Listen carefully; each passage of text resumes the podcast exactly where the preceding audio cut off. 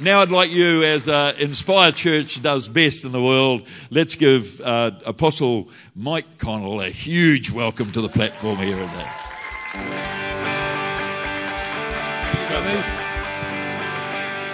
Thank you. Come on, let's give Jesus a clap. We owe him everything. Thank you, Lord. We honor you. We praise you. We give you the glory and we invite you to come and powerfully change us. Touch our lives, Lord. Amen. Well, please be seated. Look, what a wonderful crowd of people. My. Great. So good to be here with you. And, uh, and you know, Pastor Don's been trying to get me to come a while. We've been mainly up in Asia. I, I love Asia and I'm so, forever up there. And, uh, but uh, just great with the lockdown. The lockdown has been good for us. Had the time to enjoy at home and a time to connect. And, uh, and uh, the Lord spoke to me. He said, Don't waste this gift of time. Don't waste this gift of time. And uh, so, just a wonderful. What an amazing facility you have. Just a great facility here coming in, and just the quality of everything that's around. I love it. And just really good. And I, I first met Don, I think, back in uh, would have been back in the move of God in about '95 or six, and and uh, someone in our city had the bright idea of running combined churches, you know, move of God, and and they asked this guy, Pastor Don McDonnell from somewhere up north who I'd never heard of before to come to this meeting. It was these were the wildest times, man. It was I have never forgotten that. And I think it was the uh, Assembly of God pastor that invited Don to come because he knew him. And uh, I think we carried him into every meeting and carried him out of the meeting. I mean, he was out to it under the Holy Ghost. Anyway, so we come from uh, we come from the Hawke's Bay, and uh, Joy and I met at university, and uh, we're both doing studying science. I, I graduated with a master's, and then uh, we, we had broken hearts as a result of that season. I come from a Catholic background, and Joy come from a uh, a Brethren background, so we faced quite a number of challenges and entered marriage really with deep wounds in the heart that you didn't even know were there, really. And uh, but over the course, we started Christian school. We passed a church in Dannevirke, then shifted up to Hastings, where there was a church broken down. About a dozen people, perhaps, and thousands of dollars of debt. And uh, that was where our ministry just went from strength to strength we made a commitment that we'd let the Lord have deeper access to our hearts and lives.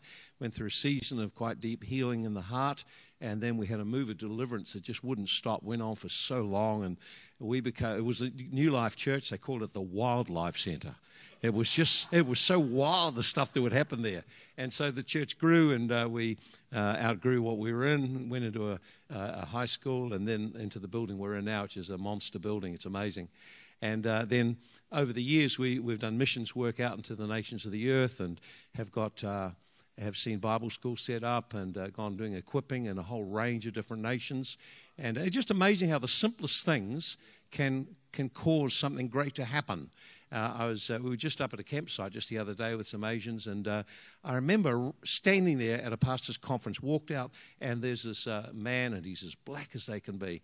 And I said, Oh, that's interesting. Fancy finding you here. Who are you? And he said, uh, He told me his name, and he's from Uganda. I said, That's amazing. I introduced myself, and so got talking to him and found out he was a pastor. I said, Well, what did you come to New Zealand for? And uh, he said, Well, God told me to come to New Zealand.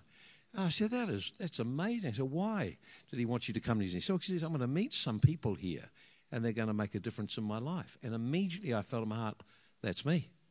So we took him home, took him back down to uh, back down to the bay, got to know him, heard his testimony, invested in him, and then we set up a Bible school over there, bought land, set up a church. Now there's about 300 churches he's planted.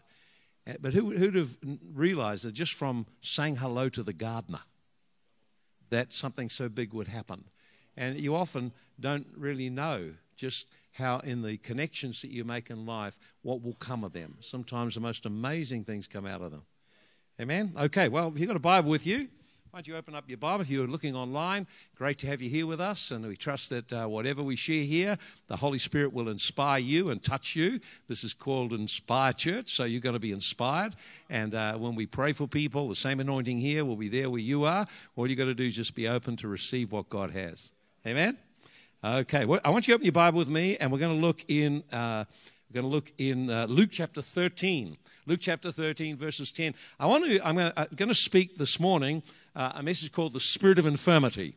I find in working in Western churches, there's very, very little understanding of the supernatural realm. this church would be an exception to that, but on the whole, very little awareness, and yet this is a massive problem. I remember, uh, and even when I was teaching as a very young believer, uh, teaching uh, physics and, and whatever in high school, uh, I, the Lord showed me how to bring His presence into the classroom. And as a result of that, we saw a whole number of things happen. Uh, we saw, like, there were two girls just walked by and uh, they stood outside the, the door and they said, Hey, sir, what's wrong with your room? I said, What do you mean, what's wrong with my room? And they said, Well, it's, uh, it's weird. We go by here, we shake. I thought, man, shaking outside a classroom, that's a new one. Come on in, let me have a look. So he came in, they came in, and, and sure enough, they're shaking like a leaf. And they said, This is the only room this happens in in the whole school. And, uh, and immediately the lights went on because the Lord had told me to stand in my authority as the owner of that territory, assigned to that territory of that classroom, that every, and to pray every day, take authority over spirits, and release the peace and blessing God into the room, and, and decree productivity and learning would happen. And, uh, and, and now, of course, I didn't feel anything, but they're feeling that presence. And uh, I said, Oh, you girls been involved in the occult, haven't you? And they said, Yes, we have. How did you know? And uh, so, as a result of that, we started a movement of God in the church, in the schools. Just amazing. But I, that was one of my first uh, understandings of how, as believers, you're called to build spiritual atmospheres and you're called to occupy and advance the kingdom wherever you are. So, anyway, so we're going to go into this passage here, and uh, I, I I'm going to just give a couple of introductory thoughts. Uh, many Christians don't understand what it means to be a child of God. We, we kind of have a Western thinking about it and don't understand biblical concepts so well. So, for example, in the Bible, when we use the term son or the word daughter, they come from the same root, it means one who builds the Father's house, one who extends the Father's house, a person who acts as a representative of their Father. So, when you're born into the family of God, every one of us is called to mature, but we're called to be a representative of our Father and to advance His kingdom wherever we are. So that makes all sons and daughters ministers of God wherever you are. You've got to learn how to do it. So, so the thing is that God anoints each of us for the assignment He gave us. So if you're called to business, you're called to business. If you're called to teaching, it's teaching or health or welfare, whatever it is.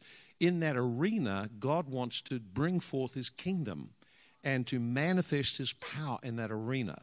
And so all of us, as sons of God, are called firstly to intimacy with our Father to know Him, engage with Him, and have a relationship with Him. Secondly, to an assignment that's unique to us. And then thirdly, to transform or be changed. Because if we're going to represent our Father, we need to know Him and we need to actually let Him change us to become like Him. So when we read the passage here, you understand then Jesus is operating as a son and he's, he flows out of intimacy with his Father. He flows led by the Holy Ghost. Secondly, he fulfills an assignment. And so you'll see that very clearly in this. I'm going to open this passage up for you and show it to you. And, and I want you to understand that whatever arena you're in, you also are anointed to carry the presence of God there and bring a shift. And uh, so I want to open this story up. And so we'll go through it. Some of you may read it, some may not. Let's just read the passage, Luke 13 10, and go through to verse 17, just seven verses. Now, Jesus was teaching in one of the synagogues on the Sabbath day. And behold, there was a woman had a spirit of infirmity 18 years. And she was bent over and could in no way raise herself up. She's really in bad shape. And when Jesus saw her, he called her to himself and said to her, Woman, you are loosed from your infirmity. And he laid his hands on her. Immediately she was made straight and glorified God. So that's the first part. It's the, the ministry to two areas of need she had. But there's a third area, and we'll explain this in a moment. And said, and the ruler of the synagogue answered uh, with indignation or anger. He was very angry because Jesus healed on the Sabbath. And so he spoke, didn't speak to Jesus, spoke to the crowd. There's six days which men ought to work. Come and be healed on them and not on the Sabbath day. And now the Lord responds. He said, He answered him and said, Hypocrite, doesn't each one of you on the Sabbath day loose his ox or donkey from the stall and lead it away to water it? So ought not this woman, being a daughter of Abraham, whom Satan has bowed 18 years, be loosed from this bond on the Sabbath? And when he said these things, all his adversaries were put to shame, and the multitude rejoiced for all the things that were done. So, this woman, uh, th- this situation that takes place, and there's, there's so many stories of G- what Jesus did. They couldn't, they had to condense them and just tell you key ones. So, within every story, there's huge insights to the kingdom and to what God is like. And so, this is one of those stories. So, it, Jesus in a synagogue, it doesn't say where the synagogue was. He was there, and no doubt he was preaching, teaching the word of God. And there's a supernatural encounter with a person and it's recorded so that we can get an insight and an understanding on a number of things. This lady had three distinct problems. Let me explain exactly what they are, and then I'll open up and share a bit more. Then we'll look how that would apply into our life. So the first thing is obvious. She, she had a severe physical disability. The, the Bible tells us she was totally bent over, which means she's bent down like this. And when you're bent down like that, your life is enormously handicapped. Uh, secondly, it tells us she had a spirit of infirmity. That was the cause of the physical disability, a spirit of infirmity, she's going to talk about in a moment. But there's a third issue that she was wrestling with. In a community like that, which is not a Western community, it's a Middle Eastern and therefore an honor shame culture. Uh, uh, when people have, uh, are disfigured or have disabilities, it brings great shame on family and so they usually try to keep them hidden and uh, they avoid them. So she's struggling with three issues. Number one, a spirit of infirmity causing physical disability and causing great shame and a life of tremendous suffering. So we're going to open up and just share a little bit about each of these things and these areas and how Jesus addresses not just the demon, but addresses the whole person to restore her. So, so if you look at it, it, t- it tells us there, first of all, uh, we're going to talk a little bit about spirits. What is a spirit of infirmity? Western culture often doesn't understand spirit things. And so it becomes a mystery, and we then want to avoid it because we don't understand about it. But you, as a believer, as a child of the living God, are called to understand that realm and to bring the realm of God into wherever you are. You're called to overcome the demonic realm wherever it seeks to destroy, whether it be marriage, family, finances, whether it be uh, friends or around in the church, wherever. There's, a, there's an ongoing warfare, and there's no neutrality in the warfare. There's none at all. So, for every one of us, we're born into a kingdom, we're aligned with a king, and now there's a warfare goes on for your future, for your legacy, and for the things God has called for you. So even for us, although we've been ministering for years, our warfare now is not just for our children, because all of them are in God and in the church, it's for the grandchildren and the next layer of legacy. So in other words, we're never, we're never here just for ourselves. We're here for the generations. We're here to advance the kingdom of God. And so if you only think in terms of yourself, you'll never think in terms of building anything that lasts. Whatever you have will be yours, and then there's nothing left. So there's always a warfare around legacy. There's always a warfare around the things of the spirit. So this this lady had a spirit of infirmity. That means she had a demonic spirit. What is a demonic spirit? It's an evil spirit being. It has a personality, a character, it has a shape and a form. And uh, the Bible tells us our warfare is against these and uh, she had this demonic spirit. It's a disembodied spirit that looked for and found a place to enter. And a lot of people don't understand this, but this warfare goes on all the time, everywhere, every person.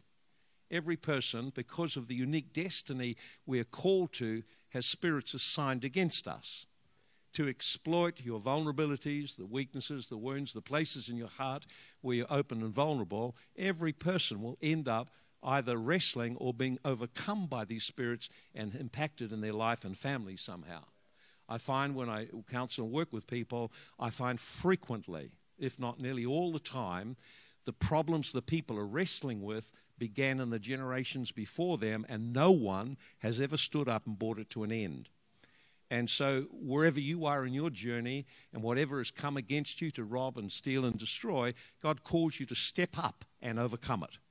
Uh, get the idea? So, so when demonic spirits come, they come in different kinds and uh, different types. The, the, the, the way you'd best describe it is the activity of the demon really describes what its name is, or its name describes its activity. Spirit of rejection, spirit of fear. This year, we've seen fear unleashed everywhere. And when fear is unleashed everywhere, people then try to control their life and circumstances and relationships, and then they start to engage and become under the bondage of wicked spirits. So uh, you notice here it said she had a particular spirit. And uh, this spirit was a spirit of infirmity. The word infirmity means to be weak or feeble or without strength. So, what does a spirit of infirmity do? A spirit of infirmity can initiate sickness in a person. A spirit of infirmity can stop people being healed after they've had a trauma. So I found most times if people have a traumatic experience, if there's a delay in them healing and coming right, it's frequently a spirit of infirmity that entered and, and held them back. And so this woman, the Bible tells us 18 years ago, at, at some point or for some reason, a spirit entered her life and then changed her future. And uh, so this is her day of encounter. So, spirits of infirmity, if they get into people, can cause all kinds of havoc, all kinds of problems. And that raises the questions well, how do they get in? And even more important, how do you get them out? How do you get them out? So I find in some cultures I go, spirits of infirmity, uh, they're everywhere. But in other cultures, they're different kind of things that seem to be predominant. So how does the spirit of infirmity enter? Sp- evil spirits cannot gain access to a person's life unless a door of opportunity is opened.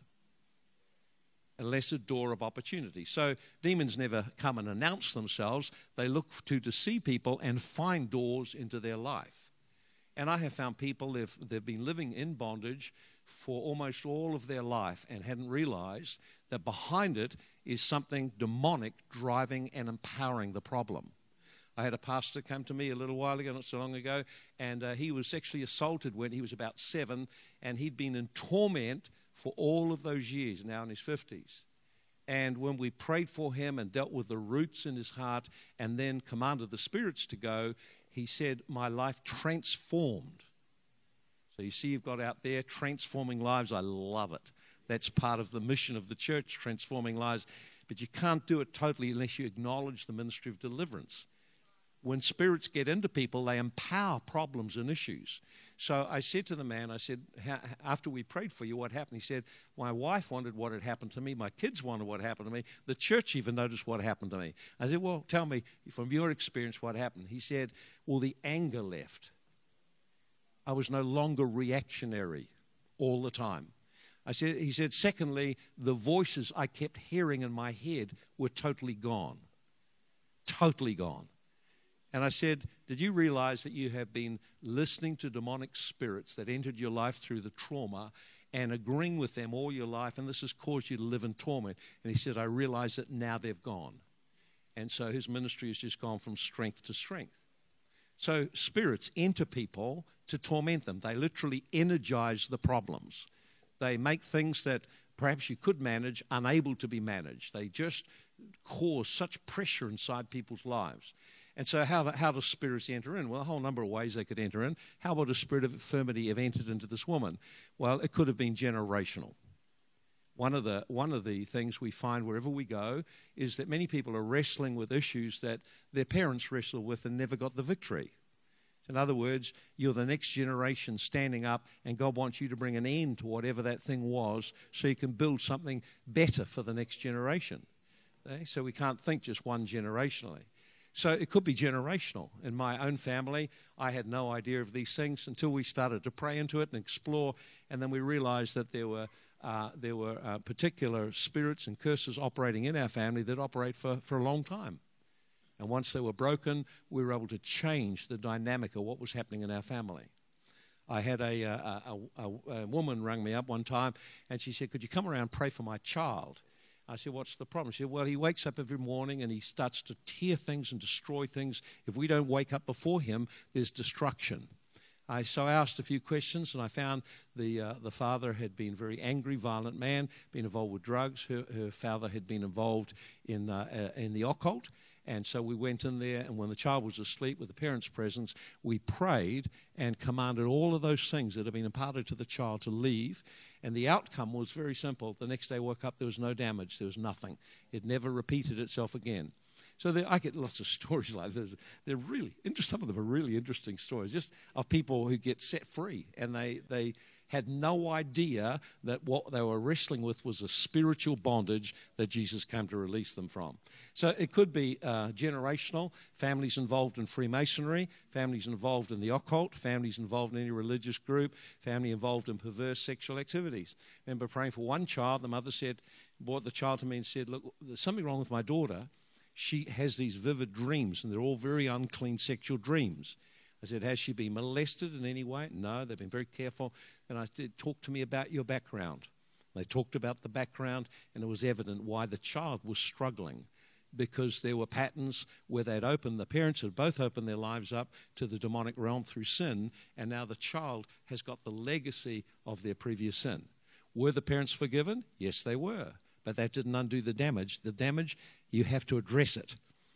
Amen. So, anyway, it tells us there that uh, it had happened 18 years before. So that means it wasn't generational. Perhaps uh, it may have been a trauma. Whenever people have a traumatic experience, that can be a birth trauma, can be a trauma in the womb, can be something growing up, can be a person is assaulted. Remember, these people were living under the dominion of the Romans, and so possibly she was sexually abused by a Roman soldier. The Bible doesn't give the details, but a trauma opens the door for spirits of infirmity, and people can't seem to move on or get over it. That's why you'll find frequently in the paper, if you ever watch and someone got held up at a dairy and they were robbed, you find if you follow the story, frequently they never can get back into work again because the trauma and the spirits that have affected their life hinder them or have destroyed their, their, their whole life. Uh, and another doorway of entry for uh, spirits of infirmity is through idolatry, uh, people involved actively in the worship of any idols, or indirectly through Freemasonry or through things like that, where people enter into uh, involvement with idols. It could come, could have come through Spiritism if you've been involved in fortune telling or magic or sorcery, anything like that. That would have opened the doorway. And you think, oh, well, that sort of sounds as that's all Bible stuff. Actually, it's very relevant. I prayed for one pastor's son, and uh, he's, I said to him, um, this is what the problem was. Uh, he, he was involved in drugs, and uh, he, they get him clean, and then he's back in it again, back in it again, back in it. And this, then they said a couple of interesting things. They said, it doesn't matter where he goes, they always find him. And he said, it's unbelievable. Even he stepped out of the hospital or the place he was staying, and there was someone out there waiting for him who didn't even know him. And I said, oh, that's occultic. I said, there's something marking him in the spirit.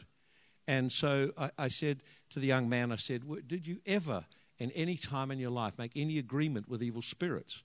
He said, No, no, no, no. And he said, Oh, oh yeah. So I kind of cut myself one time and asked the devil to come into my life. That one. Would that count? I, I, I said, Yeah, it would count. The father had no idea. But you see, the son had gone through turmoil when the father planted the church and uh, they were in another nation. The upheaval and loss of his friends left him in pain. The starting of the church was stressful and full of spiritual warfare. And in the middle of it all, he'd become embittered against the parents, and the doorway opened up for spirits to come. And then he got involved uh, in all these things. So we prayed and broke the power of that uh, agreement with the devil, broke and commanded the spirit off his life. He had a massive deliverance, and from that point on, he's just like had never anyone approach him again. It's like, see, these are, these are, as I say, I got lots of stories like this, but these are people who got free, and it's because we help them understand the reality of the spirit world, that there's things around. Uh, another way they could have come, here's another one. I was in uh, Asia one time, as I, as I love being up there, and uh, uh we were teaching in the Bible school, a lot of young people, and the Lord spoke to me about video games. And I Well, there's someone here addicted to games, to gaming. You can't get off. You can play 24 hours in a row and not stop. And I said, And you want to stop, but you can't get off it. Who's that person? So the young guy put his hand up and came up. And uh, so we, we stopped to talk with him a little bit. And I found, I said, What game are you playing? He said, Oh, it's a, it's a game called Dungeons and Dragons. No, it was something like that Dungeons and Dragons. What was it? Hmm? World of Warcraft, that's right, World of Warcraft. And so I said, Well, tell me a bit more about it. He told me he played the part of a sorcerer. And I said, Well, Jesus said this if you look at a woman and imagine evil, and your heart's desire is set on that, sin conceives in your heart. So I said, You're looking on screen and you're longing for the power of that uh, identity in the screen. You have actually opened yourself up to the spirit of witchcraft or sorcery. He was shocked. I said, Here you are. You've given up a year of your life to be in Bible school learning about the Lord, and in your private time, you're engaging in sorcery. And you can't tell. So I got him to renounce the game, renounce the identity, and the moment he did, his countenance changed. He screamed and fell on the floor, and then he got delivered. And of course, all the other students saw this, and the Lord said, Well, there's a lot more of them doing the same thing. So I said, Well, how many others? And then we had 200. Now, get this 200 great young men and women of God who are believers at a Bible school to learn about Jesus. And in their private time, they're seduced into, hooked into sorcery and not even know what they're connecting to. So there are lots of things that can catch people up. Bitterness and unforgiveness will open the door for infirmity. And people don't realize that when Jesus said in Matthew 18 35, he said, If you don't forgive from the heart, then you will be delivered to tormentors. So, what he's saying is that unforgiveness opens the realm of your life to the demonic to come. I had one young guy come up on an altar call for a for an injured shoulder, and uh, as he came, the Lord said he's got bitterness. This is a spirit of infirmity. There's bitterness in his heart towards his father. So I just said to the young guy, I said, "Well, tell me, uh, is there uh, how do you get on with your dad?" So I love my dad. And uh, I said, Oh, Lord, help me. and I said, Oh, he's a traveler, isn't he? He goes all over the world. She, he said, That's right. He said, Isn't it true you're angry he was never there for you? And the boy said, Yes, that's true. So he forgave his dad and renounced the spirit of infirmity. We prayed he got delivered and totally healed. And then he said to me, he said, actually, Pastor, he said, the, the, yesterday I was at the doctor's and he said, every part of my body is seizing up. I'll soon be immobilized. He said, he said I, came up for the shoulder, but actually I'm in pain, I've been in pain everywhere. And now suddenly he's totally healed. Isn't that amazing? So, so bitterness and unforgiveness can open your life to tormenting spirits of all kind. You notice it said in the story, it said she had the spirit of infirmity 18 years. Now we read it, and those sort of things don't mean so much for them, but for the, for the people there, the number 18, see, they're well versed in their Bible, and they would remember back to the book of Judges two instances where when they forsook the Lord, they went into bondage for 18 years, exactly 18 years. One's found in Judges chapter 3, verse 14. They had 18 years under the Moabites, and then the other is found in Judges 10, 8, 18 years under the Philistines and Ammonites. So when Jesus is saying she had this infirmity for 18 years, he's saying this woman is like the whole country of Israel that is in bondage to demonic spirits, and I've come to set her free. And this is where so many people find themselves. So, so anyway, we go there and we have a look in, in the story. So notice now she has a spirit of infirmity. The spirit of infirmity has now caused an affliction in her body. Now get this, she's bent over like this. Now, you, you try, just think about this. Try to walk when you bend over like that. I mean, that's about as good as it gets. You can't see anything except what's in front of you, and you can't move quickly. So think about how long it took for her to get there. Everything about the story, if you look into it, tells you the woman is seriously, seriously afflicted. Like she's not got a vision for where she could go. She can't look in the faces of people. All she can see is the feet. She's bent totally over like this. This is major distortion. And so within her culture, not only has she got the spirit of infirmity and this major affliction in her body, she's also hated and cursed and she would be abused by people. So this is a big deal for her to be at the church. It's taken her a long time to get to the church. You try it. You bend yourself over like that, then try and see how long it takes you to go out that door to the coffee bar. It'll take you a long time. Even to get out of your seat and come up for prayer would be a long time. So there's everything about this. The, the, the story is there to help us understand that when we let go of God, our lives become bound, our vision stolen, and we become under spirit powers. And so God's wanting to restore people. So let's have a look at it. Notice here what Jesus did. It says, when he saw her. So if you look in the story there, Jesus is teaching and preaching, and suddenly he sees the woman. She won't be at the front, she'll be right at the very back because of the potential embarrassment and rejection by people in the church.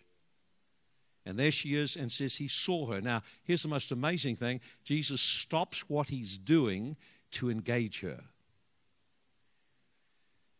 What we don't see so often is just what's going on. Jesus said, I do the things I see my Father doing. So he's in the middle of preaching, suddenly stops, and, and, there's a, and he points the woman out. He sees the woman, just like he sees you.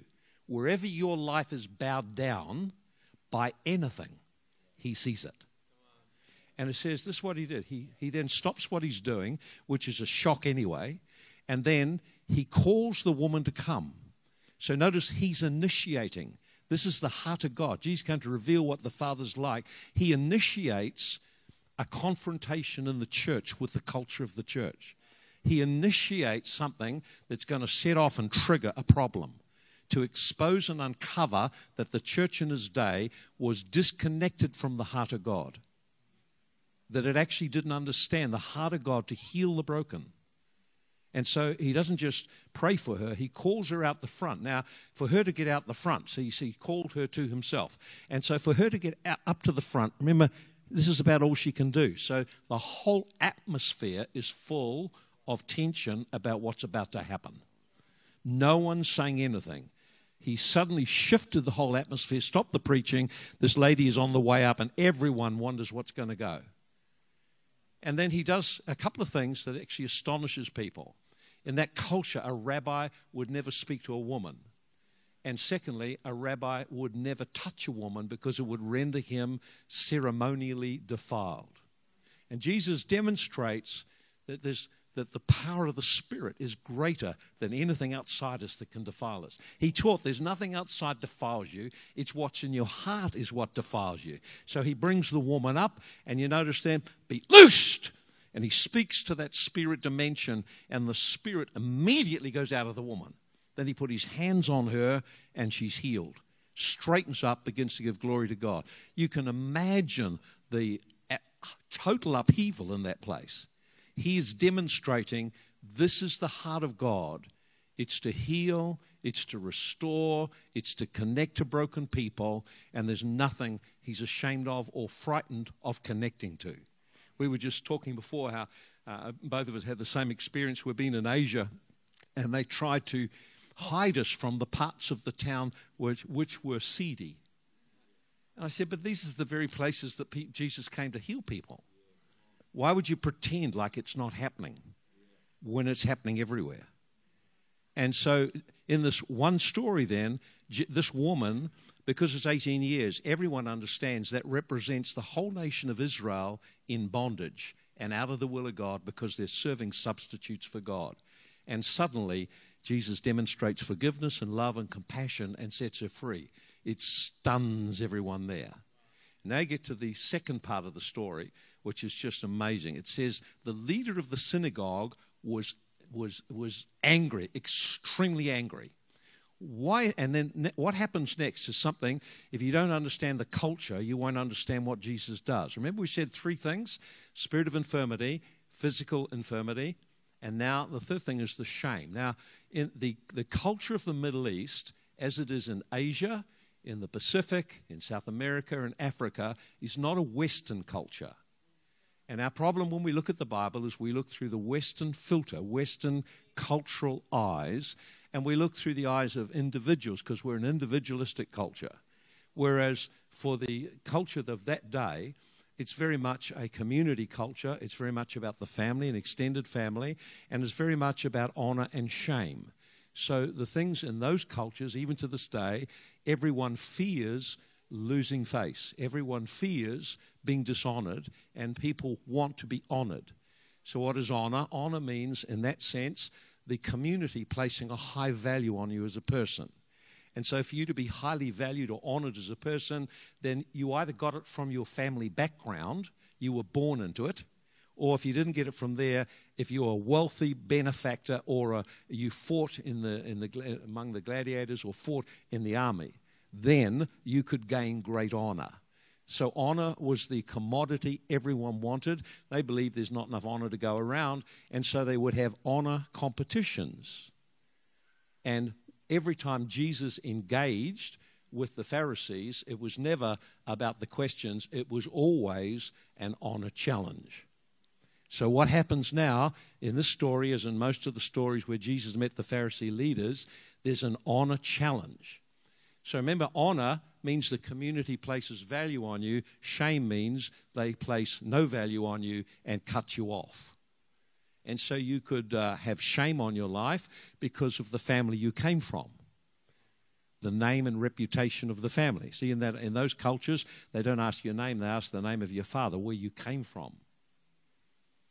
So, so, so uh, you can lose it for a whole number of reasons.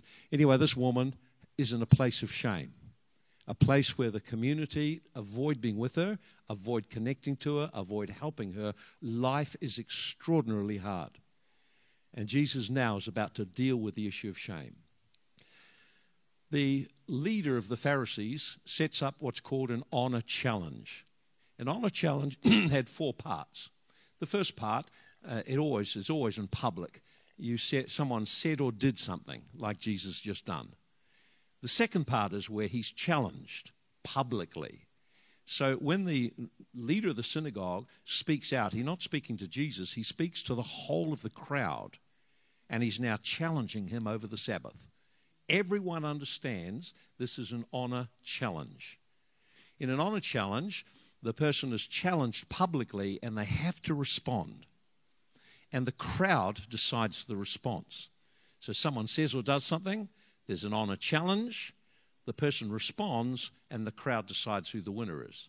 That's how it works. So in those situations, someone walked out with honor and someone walked out losing face. That's how it works. And of course, any of you who've been in Asia understand that losing face is something to be avoided at all costs. People do anything, they will not even tell you the truth to avoid losing face. Sometimes they won't even say no to you to avoid losing face. It is a big issue in that culture. Maybe not in a Western culture, we don't understand it. For us, honor and shame are more personal, individualized things that have happened to us. But in these cultures, and this is the culture of the Bible, this is very significant. So now, what the leader has done, he's issued a challenge publicly that this is the Sabbath, you shouldn't work on the Sabbath. In other words, it's a very religious challenge and it does not carry the heart of God at all. That's why Jesus responds. So the next line, Jesus is now responding to the honor challenge. And here's how he responded. He said, number, the first thing he says, You're a hypocrite. You're a play actor. You're, you're acting a part as though you speak for God, but you do not carry the heart of God at all. That's what he's saying. You're just an actor, you're not authentic. That's a terrible thing to have Jesus say to us that we're just acting being Christians, pretending, but it's not authentic. Able to spout Bible verses, but have no knowledge of the heart of God. And then he, he says this Don't you honor every man, every one of you? So he's now not just talking to the leader of the synagogue, he's talking to the whole group of leaders that are up on the stage. Does not each one of you? So he's now spread it. He's actually confronting the whole church system of his day. And he says, Doesn't each of you on the Sabbath day, if you have an ox, untie it and lead it to water and then bring it back? And that's exactly what they all did. That was allowed for in the, in the, in the, in the, in the book in the Bible, in the Old Testament. And so that's what they would do. So he's saying, You all do that. In other words, he's saying, On the Sabbath, you all show kindness to an animal. How much more then should this woman, being a daughter of Abraham, be loosed from Satan's bondage on the Sabbath? So he's saying you, you're so far removed from understanding the heart of God, you've got everything wrapped up around church meetings and doing things this way or that way, and you've lost the heart of God. And notice if you fit to the last verse there, it said, And his adversaries were ashamed, and all the people rejoiced. So you see immediately in there, this is an honor challenge. And Jesus has walked away honored they have walked away shamed. And if you look and read through the New Testament, you find over and over and over it's the same thing. Every time they struggle to try and catch him out, he actually always had the word of wisdom of God to answer it. They walked away ashamed until it says they asked him no more questions, but rather came together to see how we could kill him. How about that? Now, notice this also that the way they wanted to kill him was not just by poisoning him, they could have slipped something in the soup. or they could have had someone lay in wait behind the, behind the, the, the house. They wanted to publicly crucify him because crucifixion, again from the Middle Eastern point of view, is not about the pain, it's about the dishonor. It's about shaming someone so much that no one would ever want to follow them again. And so in the story, we see then a woman representing the whole nation of Israel, the religious leaders representing the leadership of its hour, totally disconnected from the heart of God. And Jesus, as a son, is saying, This is my mission. I've come to find the brokenhearted. I've come to find the people who are broken and call them back into relationship and demonstrate the heart of God is to forgive them and heal them, deliver them, restore them, and to put honor back on them. The last thing that happens to the woman, this has never happened anywhere else in the Bible, is in front of everyone, he calls her a daughter of Abraham. In other words, he honors her and singles her out as worthy of great honor. Why did he call her that? Because she came with faith in her heart. The, she came with faith in her heart. Others came to watch. She came hungry and believing God could touch her life and bring a transformation. How about that? That's what drew Jesus, caused him to stop what he's doing and draw towards her. It's not just that he saw her there, he feels the pull of faith. Faith has got an attractive pull, it pulls the things of God into your life. She must have heard about Jesus. She's living a miserable life with no future, and she thinks, This is, if I can just get near him, I'll get a miracle. Faith will unlock you out of the prison the devil has put you in. Faith will set you free from the bondage to spirits that hold you down. Now, she had a spirit of infirmity, but fear holds people down too. Fear stops people being who they're called to be. Fear stops people from being free. Fear causes us to try and control life to make it safe for us. It, it could just as easily have been rejection. A spirit of rejection will cause you to think nobody could accept you, nobody could love you, nobody would want you, and you can be in a community of people who are loving and caring and still believe there's no love in this place. The problem is your heart can't receive it because of the bondage of your heart. So fear can bow people down, poverty can bow people down. We've seen. We were just talking with a friend the other day, and and uh, and uh, and he was sharing about this woman. She come with a huge amount of money, but cannot hardly spend a cent of it. It's like poverty has still got a grip on her life. So, so poverty can hold you down. It stops you seeing the possibility. See, fear will hold you down. Rejection will hold you down. See, traumas will hold you down. What is holding you back this year? What is holding you down and keeping you so your eyes are focused on the ground and what's immediately in front of you instead of focusing your eyes on the future? and seeing what God has called you to do, what God is calling you to be. See, how many of you, your eyes are down looking at the mud of the media instead of your eyes looking up to what God is saying in this hour that the church should be doing? We can be bowed down by all kinds of things. We can be bowed down by religion, tradition, we can be, I found so many people, they're bowed to traditions. They can't seem to break out of it. So, what is holding you down? See, Jesus sees you and he sees that instead of standing up and living out your destiny and walking in the Spirit and living a life that's powerful, your eyes are down and fixed on a problem, fixed on your past. How many are held down by their past? The things that you know about yourself. And you say, uh, God, if, God, if people knew, I'd be, my life would end. How many people are stuck held down and your vision is no longer on what God has called you to do and to be. He's called you to carry the life of the kingdom. It doesn't matter what political party's in charge, that doesn't change us. We're, we're from another kingdom anyway. You get caught up with all of the stuff that's going on instead of actually being focused on the King of Kings, the kingdom, and the core. As a son, a daughter, you're called into intimate relationship, hearing from God. As a son, a daughter, you're called to do an assignment. There's some people for you to go to. Assignments always mean a territory, a location. Assignments always mean a people you're sent to. That's why Jesus said, I've been sent by my Father. Christians need to live out of a life of being sent. I'm sent by God to do that work. I'm sent by God. My Father is behind me and backs me up. I can bring His presence into that environment into the business, into whatever. See, if you don't think that way, you're not thinking right. we're bowed by a religious type of tradition. This is an hour for the church to arise. This is our greatest hour. The darker it gets, the greater the light comes on us. But you've got to have a relationship with the Lord. You've got to be connected to Him. And if something is holding you down, it's time you heard His voice saying, Arise, come, and let Jesus set you free. Let Him touch you in your life and bring freedom to you. What is it holding you back? What is it holding you? Pride can hold us down. Pride keeps us focused on ourselves. See, bitterness keeps us focused on ourselves. That's the first thing that God dealt with in Israel when they came out of years of slavery was the deep heart bitterness and the victim mindset. A victim mindset. Poor me. Someone else is to blame.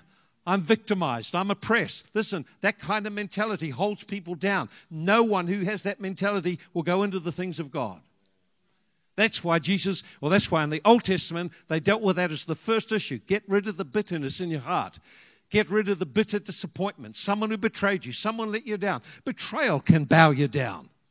Grief can bow you down. Disappointment can bow you down. There's, there's no end to the things that can bow you down. But whatever bows you down, it's time you heard Jesus' voice. He saw her. That's what the Bible says. He saw her and he called her to himself. So maybe you're looking for someone to come through for you in some way. Jesus sees you and calls you to himself, calls you back to center on Him, back to relationship with Him. And out of that touch of God, there's deliverance, there's healing. Things change in your life. That woman that day went out, nobody recognized her. She full of joy, full of life, full of hope for her future. He didn't just restore her body, he restored hope for the future again. This is what Jesus does. This is the kind of God we serve. And so we're not called to just attend church. If you're attending church, you're bowed down with religion. If you're coming to encounter God, you got your head straight. If you see that when you go out, you're going out on mission. It's not that you've got to talk to everyone about Jesus, but you're to carry what God is like to people generosity, kindness, forgiveness, blessing. See, we're called to do those things. And, and it's not hard because people are open. People are going through so much hardship and difficulty. They're open for people who've got hope. They, they, they attract to you, and you attract them. It's just, it, it's the most interesting to see what happens as you just set yourself. Today, I'm walking in assignment, and I see whoever comes into my zone today could be part of that assignment. I'm called to bless them, be kind to them, love them, show you what God is like, be joyful in my heart and spirit. Eh? But what's holding you down that stops you doing that? This is the hour. Arise, shine. Okay? Arise, shine. They're trying to be shining, not, t- not trying to be miserable, not trying to be down. If you're miserable, something's got your face down to the ground. Get your eyes, get back and center on the Lord again. So, what do we need today to actually break out? Jesus invites every one of us to be part of the solution for others. But to do that, you need Him to free you from what's holding you down. When you've got something sitting on your back, a spirit holding you down, you lose faith and vision, and you just go down like that all you can see is what's in front of you. I, I was just talking, I'll finish with one more story, then we'll, I was just praying for a, um, for a couple, uh, senior ministers, a very big church.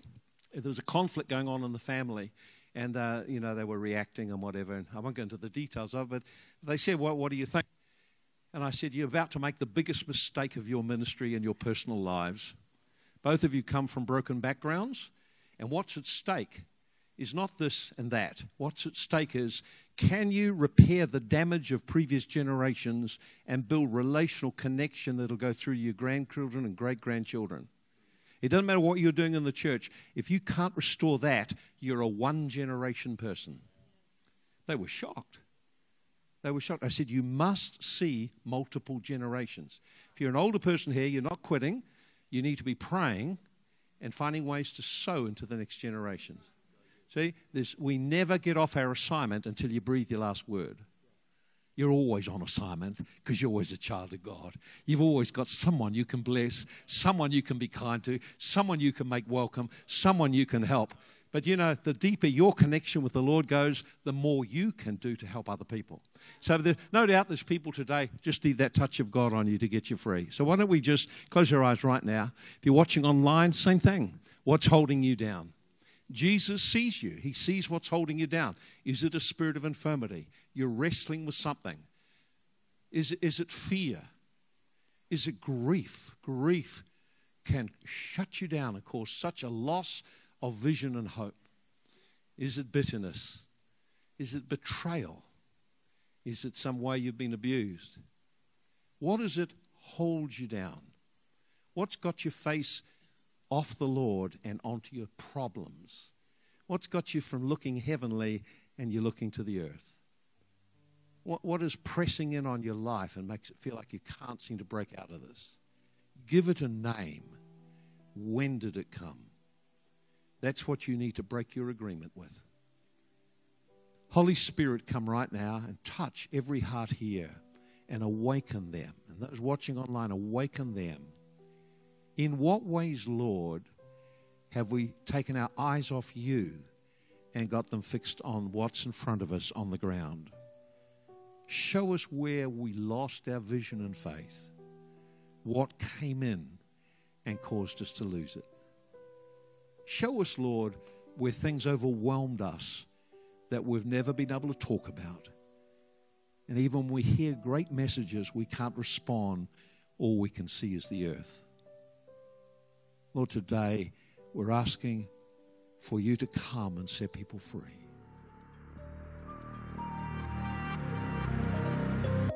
Thank you so much for listening to this podcast. We pray that you would activate something in your life and shift your life towards Jesus.